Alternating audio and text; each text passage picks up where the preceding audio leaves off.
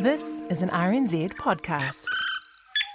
When the Sunday Star Times last weekend asked, Is Aotearoa broken? economist Cameron Bagrie said one of the serious long term problems COVID has exposed was this one.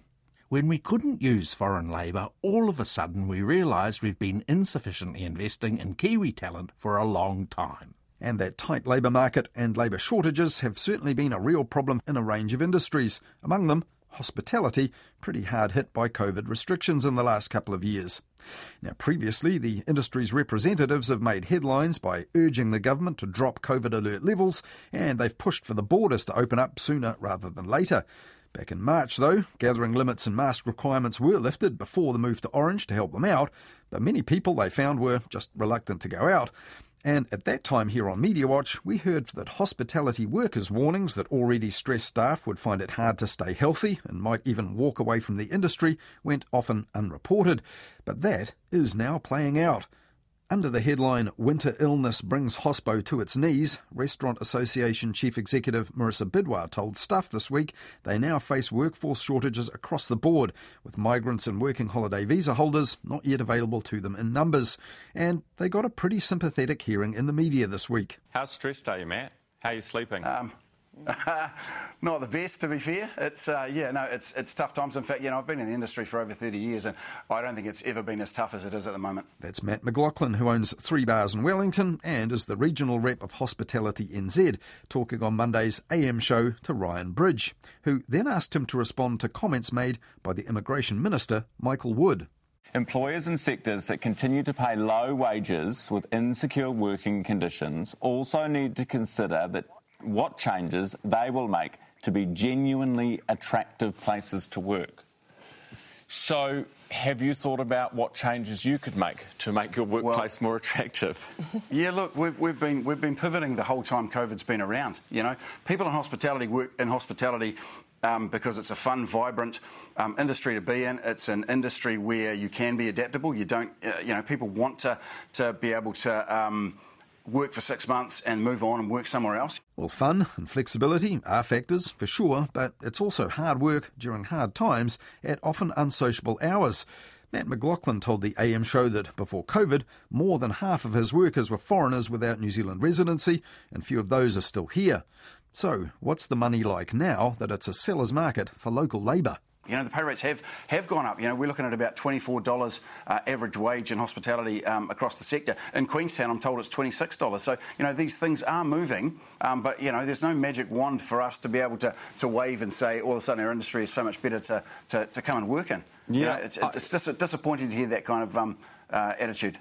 But instead of asking how much wages had actually gone up, Ryan Bridge responded like this. As you say, wages have been going up. There are industries in New Zealand which just cannot operate if you have to charge $35 per hour for every staff member. That, that's, that's right, mate. And, and, you know... Well, only owner operators and executive chefs are paid in the region of $35 an hour. Many media organisations this week seem to be asking employers one by one what they paid, but industry wide rates are readily available in the Restaurant Association's own remuneration survey. Now, this year's one shows wages up 8.2% on average after a 6% rise in 2021, but the average hourly rate is $24.43, which is still less than $3 above the minimum wage. The report also includes enlightening comments from operators themselves, many saying that they wanted to pay more but couldn't because COVID restrictions were hammering their profitability and their productivity at the same time. But interestingly, the same Restaurant Association survey also says there's an urgent need for long term changes to challenge the perception of the industry as a poor option for workers, and reminded all hospo operators they must remain competitive in the labour market. All that's pretty close to what the Immigration Minister actually said, though without the reference to low wages and insecurity. But later that same morning, ZB Wellington morning host Nick Mills also bridled at that. What about the flexibility we give workers? Security? Security when we get the traffic light system from the government, when they decide when we can open, how we can open, why we can open if we could get security, life would be fine. Now, the reason Nick Mills said we there is that he owns several hospo businesses in Wellington himself, and for him, it's personal. Wages in the hospitality industry have gone up considerably and nobody in the industry begrudges that. So stop gaslighting it. And Nick Mills almost inadvertently admitted that the industry did have a problem with poor pay up until the pandemic. It might have taken COVID to, to shake it up, and it might have taken a scare of not being able to find staff to shake it up. But I now see staff getting very well rewarded for doing a day's job. But in trying to make that point at length, Nick Mills didn't seem entirely sure what wages he actually does pay. Oh, I don't think there's anyone uh, employed by us, and I could be wrong, and you can call me if I'm wrong, but I don't think there's anyone under $25 an hour and it would have been great if someone on the payroll had called in because, again, in over an hour of radio devoted to the issue, we didn't hear from anyone actually employed in Hospo.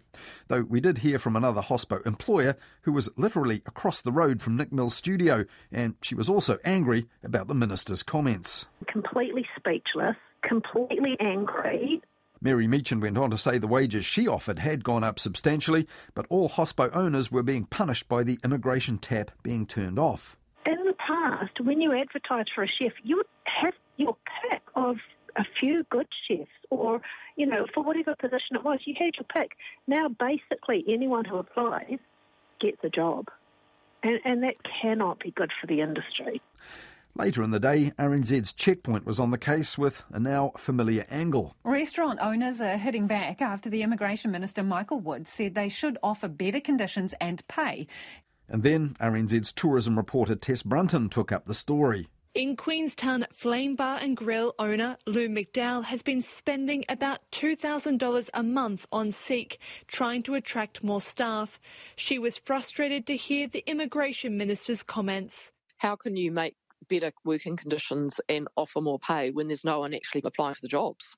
So you could offer someone $50 an hour and they're still not going to turn up for a job interview because there's no one to turn up. Tess Brunton went on to say that entry level servers get $27 an hour at that restaurant. Though, having heard that, Hospo Workers Group Raise the Bar pointed to some of those costly ads on Seek for that restaurant, which were offering wages for more senior staff that were barely any better. One, for example, sought a duty manager with two years' experience for $27 an hour, and a chef de partie job offered the same wages. Now, they also pointed to an AUT report from April this year, Voices from the Front Line, which concluded long standing but steadily worsening labour market problems in the sector had accompanied its rapid growth and economic success long before the pandemic. But while Checkpoint listeners didn't hear about that, they did hear from two other restaurant owners saying that they treat their workers well to keep them, even closing some days to save them from overwork. Now, it turns out there is a way to get on the air with Ryan Bridge on the AM show to talk about all this, though. You can buy space on the program. Milford Asset Management has a sponsored slot on the show, and last week they talked all about this very issue. When good news goes bad, wage growth and low unemployment generally seen as good things for the economy, right? But latest data from Xero this morning shows it's making our small businesses nervous. Yeah, I mean, and 4% job growth from small businesses is incredible in this environment. I mean, that, that's almost like Kiwi ingenuity in practice. How have you managed to grow the number of people that you employ by 4% when we know every industry is really struggling for people? Meanwhile, last Tuesday, TVNZ Breakfast spoke to a remuneration consultant. Um, what we saw over the pandemic is um, people sort of re sort of assessing why what they're working, who they're working for, what really matters. Um, and I think in a, an employee led market, they're being a little bit more discerning mm. about where they're going. So, yes, money talks, absolutely. Yes, money talks in an employee led market, but the media doesn't talk to workers, it seems, though they do talk to hospo bosses who all say they're victims of circumstances and government policy that's beyond their control.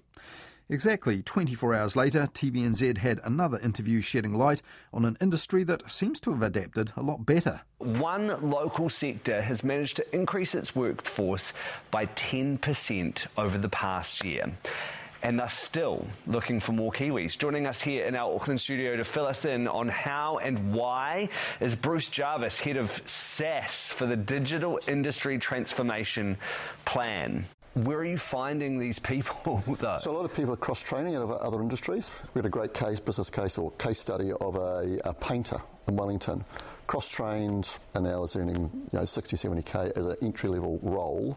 So we're picking up a lot of people from other industries. We've got hairdressers, we've got school teachers, we've got pharmacists, we've got chippies, and also school leavers as well. So you know you don't have to go and get the, the student debt of a three or four year degree. Well, as we heard earlier, even one of the hospo industry's main lobby groups warned its own operators more than two years ago attracting and retaining its workers was going to be a looming problem. And that was a point made by Dr. David Williamson from AUT School of Hospitality and Tourism, one of the authors of that report, Voices from the Front Line, published back in April. And on Friday, he told Morning Report on RNZ National the businesses had reaped rewards from years of employing low paid migrants between 1980 and 2000, this sector, hospitality, lost almost 25% of the value of its hourly wage. And so that's had a massive impact on the sector, and it's only really just starting to rebuild now. Dr. Williamson made the point that no one would want to see the sector go back to the 1980s, and older people will remember there was nothing like the choice or variety on offer for consumers back then, or employees for that matter. But he said that industry wide standards could have helped hospitality make itself a better option for the workers that it can't find now. Hospitality workers made that point themselves recently in their submission on the Fair Pay Agreements legislation that's currently before Parliament. So it's a pity that most of the media also didn't make that point this past week, whilst highlighting the recruitment problems of hospo owners, who also made no secret of the fact they're biding their time for the immigration tap to be turned back on for them.